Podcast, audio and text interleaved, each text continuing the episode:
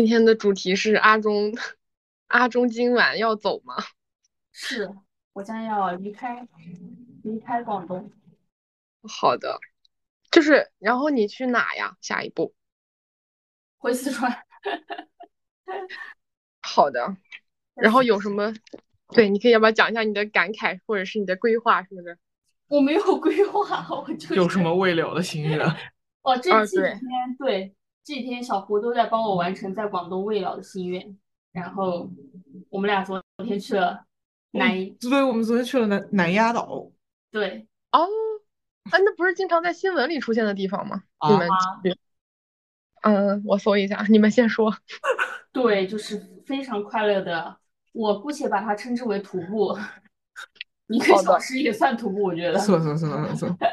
然后我们非常快乐的沿，就是横穿了那个岛，就是因为我才知道，原来南丫岛就是有两个那个码头嘛，然后岛几乎就是在岛的两端各一个，所以你可以去，就是坐船到一个码头，然后你走穿那个岛，到到达另一个码头，再坐船走，就是这样，是一个非常顺、非常完美的。游览路线，嗯，然后我们就是就昨天就这样行动了，这样出发了。而且我还挺意外的，我发现南南丫岛上就是没有多少人，但是老外还挺多的，不知道是不是就是所谓的以前他们把什么巴厘岛当数字游呃数字游那些老外去巴厘岛当数字游民，现在是不是南丫岛也成了他们的一部分？你要这么说，还真有可能。再一个，中国人不是现在都在国庆后的疯狂上班状态中？是是，对我们昨天去就路上没什么人，嗯，然后天气就是也，我觉得也不能说特别好，但也不能算糟糕，因为昨天就是还挺凉快的，只是说偶尔就是会有一飘一些雨，但到最后就是我们已经走完了，到到那个码头去等等船的时候，哇，那个风超大，特别大，就是会把你的头发吹竖起来的那种。然后还飘雨，哎，那这个岛上最好玩的这种景观是什么呀？还是说就跟三亚差不多，就是海啊，什么沙滩啊？我觉得它就是它没有娱乐设施、游览设施这一说，它就从一个岛上，然后就是一些自然景观吧，就是你爬到山上，半山呃，就也那也也可能严严格意义上不算山，就是你爬着爬着会有高度嘛，然后你到达一定高度以后再。回头去看那个海啊什么的，你看就会看到看到的景观比较广，视野比较广阔。然后它那个海就是海沙滩，其实很小很窄很少，它不是三亚那种，就是你可以好多人乌泱乌泱在沙滩上并排晒太阳啊什么的。它就是就是感感觉就是海边有一崖那么一一小块地方有点沙滩，其他就没了，就是那种路啊树啊比较多。然后岛上的那个人口跟房子就集中在两个码头那那两边，就两头，中间比较少有人有人住，我们也没有纵深往里，我们就顺着那条路在走。然后它就是就是一些自然景观，对，就是就是你你花一两个小时去那儿走一走，待一待会很舒服。但是你在那儿住住的话，感觉虫子会很多，我只有这个焦虑。对。而且而且而且岛上没有汽车，哦，这跟那个什么一样，那个鼓浪屿，它也是不让机动车上岛。但是我觉得鼓浪屿的商业化比那个南丫岛做的，呃，也不能说好，只能说开发程度完善的多得多得多得多。对，我觉得鼓浪屿整个就是一个大型那个游客步行街。对对对对，但是南丫岛我觉得还是还是就是。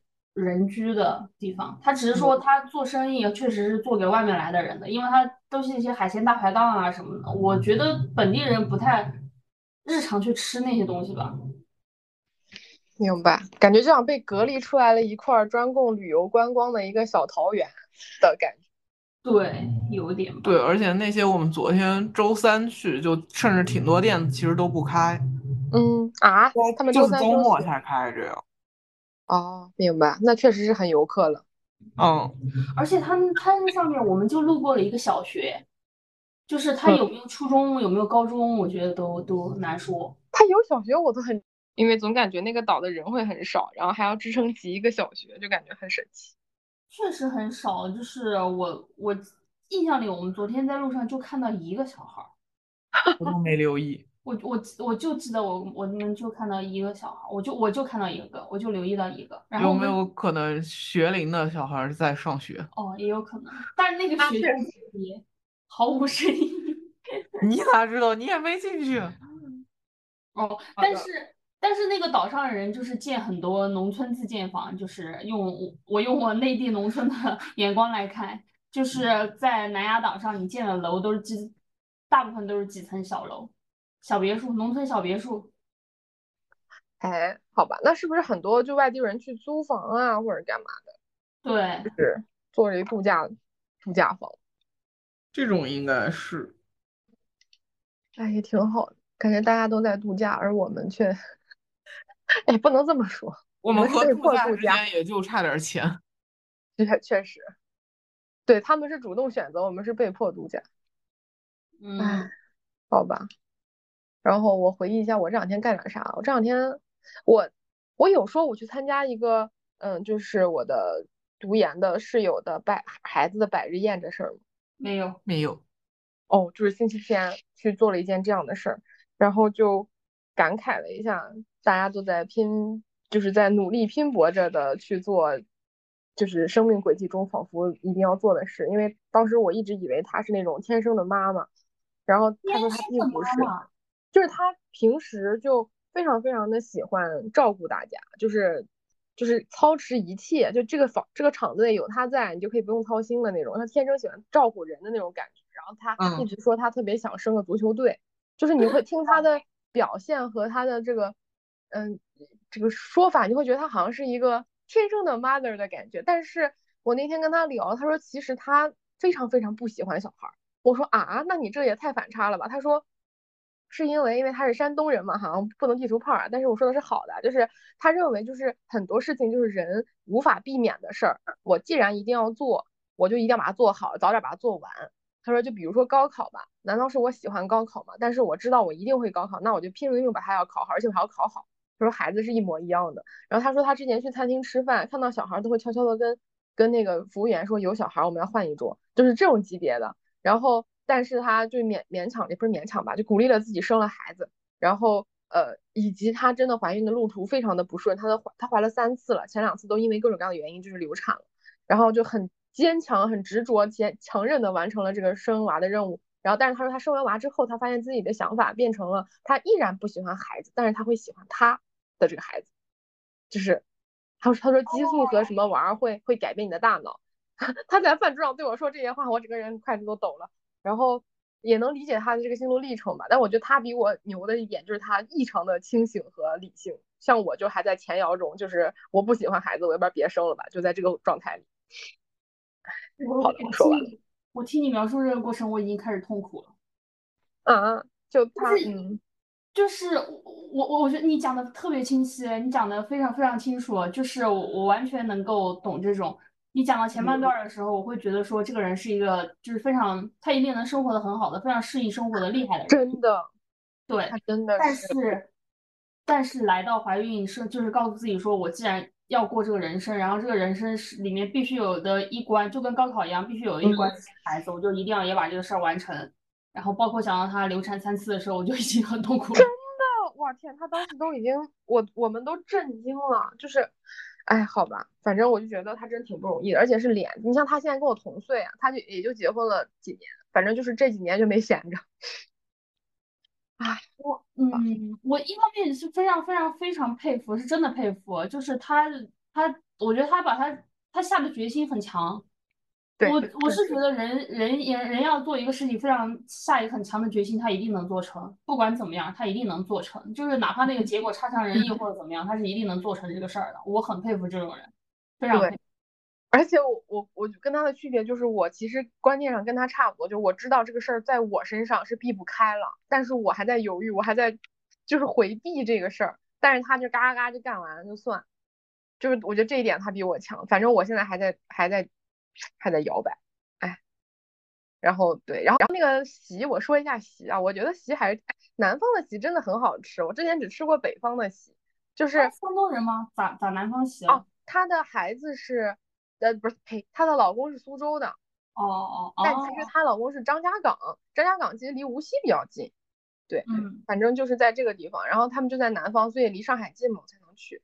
然后，嗯，哇靠，就是觉得还真挺好吃的，就我感觉比我结婚那次 好吃一点。但其实区别是因为大连那边就是他们吃海鲜什么，他们尽量就是原味，就基本上就是蒸的或者是煮的那种，就烤一下，就不放任何调料，最多是放点盐，然后呃就吃个新鲜劲儿嘛。然后他们南方这边的席仿佛就是调味非常的多端，诡计多端的灵一样，让你有有百变的花样，然后你吃的还觉得很香。反正嗯，如果以后有南方的席的话，我还是愿意去的。橘子靠你了。呃，好的，好家伙，就是这个席我就分享到这，因为也有海鲜，不过是烹饪就调味过后的海鲜。嗯，好的，你说的我也好奇了，靠你了，真的。我咱俩能啥玩意儿啊？再吃上江浙南沪方的席席，对啊南，方的席我还认识谁？我非常想说烂梗，就是你们即便吃我席，也是女方的席。这确实是一个烂梗，吃亏就亏在没有字幕上。好的，然后这可能就是我这几天最大的事儿。然后，然后橘子呢？你的事儿就并在爬爬山这件事儿里了，是吗？呃，咱呃差不太多了对了，他主要就是在帮我完成未尽的。心愿你们除了爬山还有别的心愿吗？还是去找了个路牌。哦，对，这是什么文艺行为？这个就是有点儿也说文艺也不，因为最早最早我是就是我我我在北京工作的时候，然后我们有一个同事吧，就是算香港人，我算吧，然后忘了哪一次聊什么，我们聊什么选题还是聊什么的时候，反正就聊到嘛，然后就在那儿讲说，就是说觉得很有意思，而香港有一个路路牌，就是它上面写的就是 to all destinations，就是去所有目的地。哎，是真的有吗？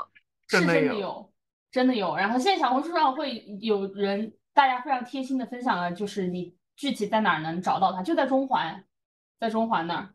然后，哦对我们我们回程的时候，就是从码头坐船到中环，然后他带我就是在导航，然后我们去找一下，就是应该就是好像在国际金融中心一期那儿，我我记我得我记不清了。大概在那儿，就出去那个天桥上，你就能看到那个牌子竖在那儿，就是嗯 all destinations。哎，我有个疑惑，这个路牌它是真正起公用的？就比如说前方有三个方向，然后这个牌说啊这条路都可以通三个方向，还是它就是一个纯鼓励人的存在？就是没有，它这块牌子其实就是这边有几条车道，然后其中某一条车道是嗯你要往哪个方向走，你都可以开这条车道。啊，所以它本质上还是一条有用的，并不是出，就并不是那么明显是出于这种人文气息是不是才设立哦，的。对，不是，我觉得香港应该没有，不太有这种，就是说不使用纯出于这种目的的东西。OK，对它旁边还有两个，另外两个两个牌子，就是有两个目的地的那种牌子，然后再加他，明白明白。对哎，这还挺好的。对啊，就觉得有点意思，然后也不是不是特别费劲，然后就去了。唯一费劲的是就是，当时就是又刮 风又下雨，你无法靠近，就是我走在那个廊桥上，我没有办法靠近更近一点的那个牌子去拍，因为我走到那儿的话，我一定会被雨浇透，我就 这么大雨，就是它雨也不是特别大，但是风一吹过来的话，你就是没有任何抵抗力。好的。哎，这让我想起，我好像上次跟橘子说过，我去新西兰那个博物馆那天，就是整个冰雹，你是不是感觉它可以从你的头发丝儿里钻到你脑仁儿里那么大的风，就是让你无法往前走。嗯，妈呀，冰雹是有点太狠了。但是那个雨确实也打的，就是你撑着伞，你要跟着那个伞摇摆，就有有有时候偶尔有一些风向来了的话，哦，好的，OK OK，没事。我现在对于这种风雨现在有点心理心理恐惧，但但是这里可以插播一个广告嘛，就是在 在迪卡侬买的那个那个那个那个防风的那种冲锋衣，就是防水防风的，真的很嗯好用，好就真的还蛮好用的。对，只要你记得穿它，并且把拉链拉好，把帽子戴上，其实就可以在风雨里走，就是就是大再大的风，有冰雹、雨啊什么的，然后，基本上都可以全身而退，就你脸上有点水而已，这样。你等你等会儿能把你是在实体店买的还是在网上买？嗯，网上也有，但是它色号不全，我是在实体店买的。好的，推荐，真的推荐。我想知道是哪一款，因为我现在也觉得这种东西还挺 挺有用的好的，我我稍后发给你。这时候不打钱真的是太可惜了。真的呀，我们也可以适当商业化一下，多多排斥哈，什么什么活儿，什么广告都可以接。橘子沉默了，橘子心想：甲方爸爸说你谁？我我我我没有，我只是今天痛经，没有什么精神。嗯，哦，好的，那你今天早上还去遛狗？对，但是不得不遛啊。我也没有办法跟狗说我痛经了，你忍一忍。狗说，狗说，狗说你忍一忍吧，要不咱俩如果要忍的话，是你忍狗说，对，狗说，我忍起来你受不了 我忍不了。但是狗忍一下受不了，也不是你，是狗的主人。狗暂时忍一下，然后后果咱们都受不了。哎，主人是出差了吗？对，主人出差了，主人出差到明天晚上回来。那你今晚和明早和明晚都要遛狗喽。呃，明晚应该就不归我了。他要拖着月经躯体去遛狗。对，我都感觉狗今天见到我特别兴奋，不知道是不是闻到了血腥味儿。是的，这个我不知道在哪看过的科普，好的，就是说狗确实是能闻到，而且会会会往你当下钻，确认这个味道的来源。就是我今天给狗带那个狗绳儿、牵引绳儿，花老大力气了，根本摁不住，一直钻你当下是？就是一直在往我身上扑。我不是蹲着给它带那个牵引绳吗？然后，嗯，就是它一直试图把整个，不是整个，就是前前半截躯体都搭到我腿上来。好的，它真是一只活泼的狗儿呢。唉，是嗯，我感觉我的精元都被它吸走了。我还以为你要说你的精血都被它吸走。操，好恶心啊！对不起，这个任务还是交给卫生巾吧，咱们就是专业的事交给专业的东西来做。太可怕了，它现在多大呀？这小狗我不记得了。五六岁有吗？年狗应该就是，呃，我记得疫情前已经有它了，可能一八一九年的样子获得的这只狗，它还算是一只青年，啊，算算中年了吧？已经中年了，好吧？感觉行为有些有些 有些轻佻呢。应该按道理可能跟咱差不多大，或者比咱大一点儿。啊，这听起来就更可怕了。操！不是我一直在脑补你们俩互相博弈的画面。今天这期节目真是太糟糕了。你人类化意识狗了。妈呀！哎，好的好的，那那只猫没啥事儿哈，就给它铲铲屎。没有猫猫，这两天就是他朋友领走了。好的，竟然也不怎么应激之类的，可以到处游览。对这个猫非常的随和。好的，哎，说到这儿，我可能年底会把那个就是超哥爸妈现在寄养在他爸妈家，名义上是我们，但是其实其实它并不是我们的猫，然后接回来，那这样你们嗯的房东同意了吗？还是你们要买房了？哦，no no no，后者后者后者后者当然不在选项之内，但是，嗯，就是怎么说呢？可以跟房东说，如果你不同意，我们就换房子。房东应该就哭了，就说同意之类的，也没有啦，也不至于，就是就是，哎呀，我还没有想好这个事儿，有可能会会会会会换房子，因为我觉得这个猫养在这个房子里委屈了猫。好家伙！猫之前它可以在它家狂奔，你知道吗？它可以选一条最远的，以时速不知道多少公里的速度冲出来，然后再冲回去。就它喜欢这么玩儿，然后它在这边够呛能找到这样一条路线，所以我觉得可能它会觉得很痛苦，因为它也不不出门。所以为了它换一个别墅。我靠，倒也是，那您真是高看我了。然后，对，就在纠结嘛，在想。然后超哥还在看是不是要租车把它带过来，还是怎么着托运。总感觉托运很不安全的样子，所以就很羡慕这个猫不应激，可以被运往各地各处朋友家住宿这样。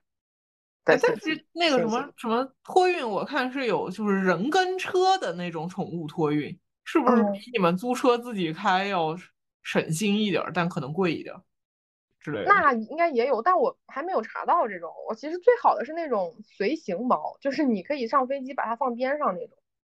国内有这种吗？厦恒之前有，然后还真有大连和上海的航线，但是疫情之后取消了。我再去搜一下，再去搜一下，因为因为还早，秉着我这种逃避的这种行为，我现在还没有开始搜呢，就就试图看一下能不能把它弄过来。你可以发动一些朋友去给那个航空公司留言。我靠，那他们制造出一种这个需求很大的错觉。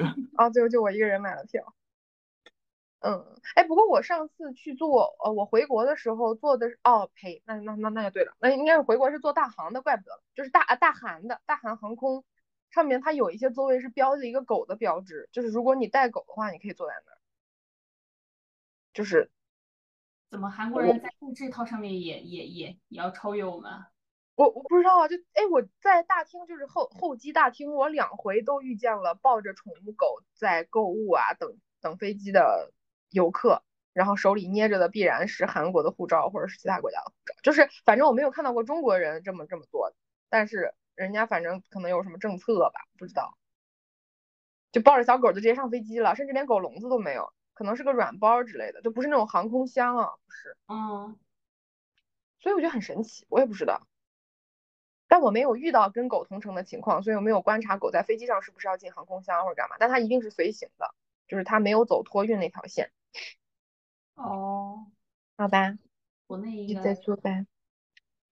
然后我昨天回来的路上，就是昨天出去吃饭回来的路上遇到了一只手掌大小的小黑狗，啊，超可爱，就是觉得哎呀，我还是喜欢狗多一些，而且是一只小土狗，超土能把的小狗，超弄回家吗？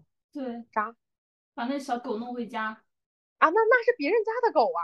哦，我以为你是路上随地遇见的狗。那我就拿走了。我在路上遇到都是那种大土狗，我看着它，我我都害怕那种，我就没敢弄，就连逗逗它我都不太敢。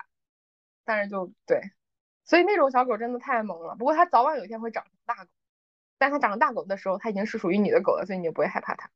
最近不是很多犬类伤人的什么新闻之类的，但是我感觉还是怪主人不牵绳，真的是。对，我很疑惑，就是发生了这个事儿过后，开始这个狗不让养，那狗不让养，或者要杀狗这那的，就是关狗什么事儿啊？不是人不牵吗？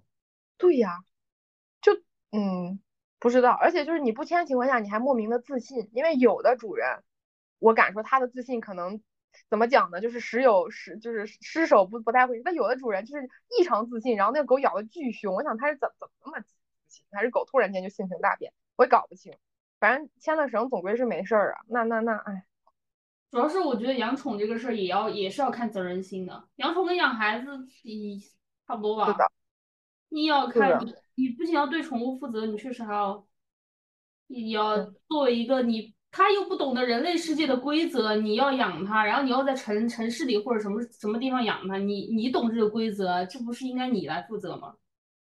唉，反正谁知道呢？就是大多数的养狗人就会被不不牵绳的养狗人而而而牵连，导致自己家狗被抓，还是怎么着的？我还我还没有太仔细看那个新闻，反正感觉好像各地在抓狗，好像也是抓的是不牵绳的狗，牵绳的狗应该不带抓。反正有一，感觉抓的是流浪狗。对啊，我觉得遭殃的是流浪狗。可是流浪狗很少吧？就除非它有病，它才会攻击人类。感觉流浪狗一般都夹着尾巴溜了。而且流浪狗一般都是晚上或者是至少没人的时候，它才会出来。对，确实。唉，好吧，反正如果我养了猫了，我们我再来回回报。目前没有，但是我觉得橘子这个情况还挺好的，虽然你痛经，但是你时不时的，就是享仿佛享受着有狗的那种欢乐，但是却不用真正真的有狗。我的嗯的嗯，好吧，对呀、你想录的时候你可以录一录。我没有，我的感觉就是你是因为非常喜欢狗，所以你会觉得这个状态挺好的。就是哦狗对于我来说不是一个刚需，甚至是的一个精神刚需。好的，我觉得对我来说还挺刚需的，但是我却一直那个什么。那那好吧，但是是因为你说的是胜在 F 一的性格超好。对嗯，F 一是真的性格很好。嗯，对，不然他也无法博得你去遛他的这种付出，你就会骂骂咧咧的去干这件事儿。如果那个狗比较讨人厌的话，应该就不会干这事儿吧？你会吗？没有考虑过这种可能性。是吧？好的，唉，让我想想还有最近还干了什么事？哦，最近还有帮我妈剪辑她的片子，就是前情回顾一下，就是我妈为了就是当年我外公做的那些，说呢，就是就是当时那个火箭什么推进剂那个研发啊什么之类的这个往事，然后又被国家而加密，最近好像在解封解密，然后我妈就搞了一堆采访了一堆当年的老同事，就外公的老同事，然后来做了一个类似于回忆的什么纪录片那种感觉，然后我帮她在疯狂的修改，然后等会儿还要继续的修改，就这件事儿夹杂着我对我妈的敬意和我妈对我的折磨，在这种双重的两极的折磨下，反正就是现在非常的复杂评论这件事儿。然后，而且这个东西做完还应该不能公开播放吧，因为涉及到了很多很奇怪的什么例如什么火箭的呃不是那个推进剂那个测试实验的一些细节信息之类的，不知道会不会如果你要发一般的视频平台，应该会审核不过。我刚想说会不会至少发个 B 站啥的，应该会审核不过，里面的信息太细了，我不知道这个算算不算就是透露国家密信息这种这种这种问题，那就那只能打码了。就老头一说，哎，当时我们试验的时候用的是几百毫米的什么，叭就哔哔一直哔哔哔到结束，我操，就那个老头儿被你那个爷爷，弄得说说不出整话了吧？这都。对呀，感觉老头在满嘴芬芳，是不是？逼这个人应该不会觉得老头是在介绍些什么，我觉得就变成鬼畜，然后最后那几个老头老太太集体投诉我，哎，好吧，反正不知道啊，到时候再看吧。我妈还挺想把它发出去，让更多的人看到。但是其实我想说，哎，有的时候有些历史没有被披露出来，是因为它不能被 披露，不是没有人去披露。我妈总感觉自己想去捡一个历史的漏来怀怀怀怀古一下什么的。哎呀，好吧，就是很复杂的一件事。自己去拍，自己去采访吗？对，因为因为他之前他年轻的时候是我们那个厂，就是那个是个国营厂，就是军工厂，国营厂的那个电视台的主持人啊、编辑啊什么的，他本身做过这个事儿，他在厂里就做过这种类似于小型纪录片儿，就他不是真正的真正意义上的媒体啊，但是他是厂里的媒体，对，所以他做过这个事儿。然后他也认识一帮当年的，就是我认识的那些叔叔阿姨们，他们有的是会摄像啊，有的是有一些什么厂史办的人啊，会有一些资料啊什么，所以他可以拍到，就他可以请人帮他拍一些外景啊，然后拍采访的时候，采访是他自己拍，就固定机位嘛，卡那儿就行。然后呃搞到一些资料，然后作为什么老照片啊，然后老视频啊什么的，然后去采访那些当年的叔叔阿姨，就就我妈的叔叔阿姨啊，咱们的爷爷奶奶，然后就大家就口就是是口述加上照片这么个形式，然后嗯，来来回顾一下什么的。哎，啊，真的挺厉害的。但对我来说是，你想那个视频一分零五，呃一呸一个小时零五分零五分钟，然后真的是海量的素材，就是那个 PR 的那个编辑工程密密麻麻的。我说人太多了是吧？采访了好好好好好些人。嗯，一个是人多，第二个是他不停的插，因为还有我妈的话外音，就有的是话外音，然后有字幕，要配老照片，然后可能这个人讲述的时候，我要闪回到另一段儿空间，就他他音画不一定是永远就是怼在那儿的，对。然后还有一些他们出外景的时候讲到了这个山洞，然后这个人说了什么，那个人说了什么，期间还有很多很多的废话，就你就各种你就得剪出来，而不是你把那个视频拍完了直接怼到那儿就行了，所以就很很磨人。然后我妈还要那种卡点儿，就比如说那个音乐当当当，然后一个咣，然后那一下我就要出标题，就是，反正就是很很磨人。就幸好我学过，不然就死了。就这个事儿没有人给他做。你妈真的是开了个学校在让你给你上呢。我的好吧，我现在就觉得，对，反正这这个事儿是我最近在做的一件事儿，然后好像好像好像就没有什么值得值得记录的事儿了，也就是这些。我们的会议还有时间吗？啊，竟然还有时间！对，没想到吧？因为你中间断了。哦 哦，我懂了懂了，对不起对不起，我还想着怎么就聊了二分钟。但是你橘子今天的输出战斗力有点弱。我今天能活着就不错了。体力不所以我们本来今天还说想去吃那个，吃不了了。我觉得够呛。算了算了算了，别勉强。我看外面天气也也够呛。唉，糟心。然后哎，说到吃，最近肯德基跟万圣节跟哆啦 A 梦联名了一个就是万圣节皮肤的玩具，你们有关注吗？没有，啊我的童年甚至没有哆啦 A 梦。哦，天呐，好的，那你看过吗？你至少看过。我没有，我也没有一集都没看过。啊？什么？我一直以以为所有人都会看过。嗯，好吧，那那我就，那我那我还科普，嗯，那我那我就大概说一下吧，就是他联名了之后，它联名了之后，呃，每一个就是主角，主角是一个猫和一二三四四个四个人类小孩儿，然后他们嗯嗯就是出了一个这样五个人的一个。手手手掌大小的立体的这种塑料玩偶，它可以每个玩偶有不同的互动，它们都是万圣节主题包装的。然后哆啦 A 梦的这个呢，就是它站在一个南瓜头上，它身上披着一个紫色的巫师斗篷，手里拿了一个魔杖，还有一个魔符之类的。然后当我按动这个南瓜背后的按钮的时候，来给大家展示一下。对，按动这个按钮的时候，就会就会切换这个南瓜的表情。然后当这个表情和和这个哆啦 A 梦手里的这个符的表情一致的时候，它就会激发它的一个语音。然后我现在已经把它表情已经按出来了，然后给大家听一下这个语音，还挺逗的。等一下啊！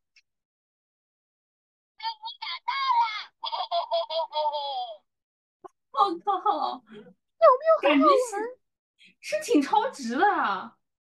对啊，三十九块九啊！但你要这么哎，但是说实话，三十九块九。啊，你要这么说，我也不知道怎么判断，反正就还挺好的。是，他就是你是去买东西吃，然后套餐里面送给你的吗？对对对对对，是。那这个不得抢爆了呀？呃，反正我们去的时候，因为我我们住在那个大学城，就是大学边上嘛，然后这个大学边上的这个服务员感觉都像是那种就是清澈清澈的大学生，然后超哥就鼓着勇气问说：“你们这儿这个玩偶还有没有哆啦 A 梦呢？”然后他就弓下身子翻了好几分钟，最后翻出来一个哆啦 A 梦，说有，然后超哥现场下单，因为不然的话是随机的。哦，嗯，每一个每一个人物他的玩法不一样，那我最喜欢哆啦 A 梦的这个，所以我就让他帮我找这个。其他的好像还有的能跳舞，有的能干嘛，就还挺还挺有意思。哎，今天为什么这么多商商品的植入植入坑位 却没有甲方？是，反正我们就是先付出，我们再收获吧。对对对对对对对。如果如果从今天开始，这个这个套餐被疯狂的售卖的话，那一定是有我们的功功劳，绝对是宇宙中我们的呼唤，反正是是最最强的一。毕竟你都已经就是在我们肉眼无法观察到的情况下，你自己在那转转转转半天，把表情转出来以后，然后怼着语音，这份努力，我觉得是宇宙独一份的，值得分享一下。等会我发张图给你们，你们或许可以觉得它的质量还蛮，它做工还真的蛮好的。就很牢的一个东西，非常非常结结实。好，到时候再说吧。你们是不是也不吃肯德基啊？我倒是吃。好的，那最近好 像是吃一桶又回归了，你知道吗？我知道，我买了。好好吃吗？跟过去一样吗？我吃不出好坏。好的。嗯。超超哥一直想去吃，一直被我控制着。我们俩在口头减肥。口头减肥行。你们要做的完成事情真的好多啊！你那新西兰的账你理了吗？没 有没有。啊，但是你就别控制了吧，少做点事。但是我们有一个就是反向理账，就是超哥出去玩一直大部分都是用的超哥的信用卡，所以超哥他说了一下他的账单大概五千多，然后呢我这边住宿大概是嗯三千多。加上，呃，机票两万五，那也就两万八加上五千多，也就是三万三，我没算错吧？三万二。哇，那其实你吃跟住宿相比起来，居然觉得还挺便宜的。对，其实吃不了什么钱。哦，那还加上我的游游览费，哦，还有租车的费用呢。租车租车一千八，一千八，然后买了四箱油，一箱油多少钱？呃，一箱油，一箱油，说错了。我觉得你还是得做个账，我还是得做个账。OK OK，那那那我觉得差不多也就是在三万五之内吧。嗯，主要是机票，那听下来确实主要是机票太贵了。对，所以只要错峰的话，你的性价比就会猛然升高。嗯，好，再一个是我们确实没有吃很多很贵的饭，因为新西兰这个地方主要其实主要还是观光，就是他们本地人吃的都很敷衍，我感觉。然后，嗯，我想想看。还有什么？对，就是这些门票、观光，这个是最最最大的那个那个那个你的任务。除非你是时间非常多，你可以观光完了，你闲下来去吃很高端的餐厅，可能才会。但是但是就还好。但是说句实话，他们那个城真挺破的，就他们那个新西兰的首都奥克兰的 CT 里面的那个那个楼什么的，就感觉就还不如苏州的观前街，就更就是和上海就没法比了，就是我们我都没有拿上海要试图拿上海去比，就是有点像是他们那个 city 就是中间一条主街嘛，然后边上就是那种楼商场，然后都是那种商贩，就是那种呃比较出名的品品牌的门店，但是也就是这样啊，就是也没有什么，然后高楼有，就港口有有一些，剩下的就是很正常的楼，就跟观前街那个高度差不多。嗯，所以我也不知道他们到嗯底有什么高消费的地方嘛，肯定也有了，只是我没有去。我觉得他们可能什么高消费都用在，比如你说什么自然保护、进公园前先冲鞋底这种这种维哦护啊、隐形成本吧，就是对他们大很多人就是本地人的钱可能都花在了户外运动上，就是他们会买船，会出海，这玩意儿可能就烧钱了。嗯，对，哎然后还他们有农场，你想你要运营农场，那也挺费劲的。他们俩那个牛就是两只牛啊，我住的那个民宿，两只牛好大一片草坪，就是 听出了羡慕的，两两就有一种住鸽子笼的问住平房的富太太说：“您一个人住这么大别墅，你不害怕吗？”太太说：“我不怕。我挺爽的。”对，反正就对，就感觉他们的钱好像都花在了这方面，就在体验自然风光上了，没有那种像上海这种智商税的地方，那种什么多少几百层的什么旋转餐厅这种这种这种东西，知道。然后他们确实穿的也很那个，就没有见到特别像法国那种街头那种没有，大家都一个比赛一个奇怪，就是羽绒服套短裤这种，确实是。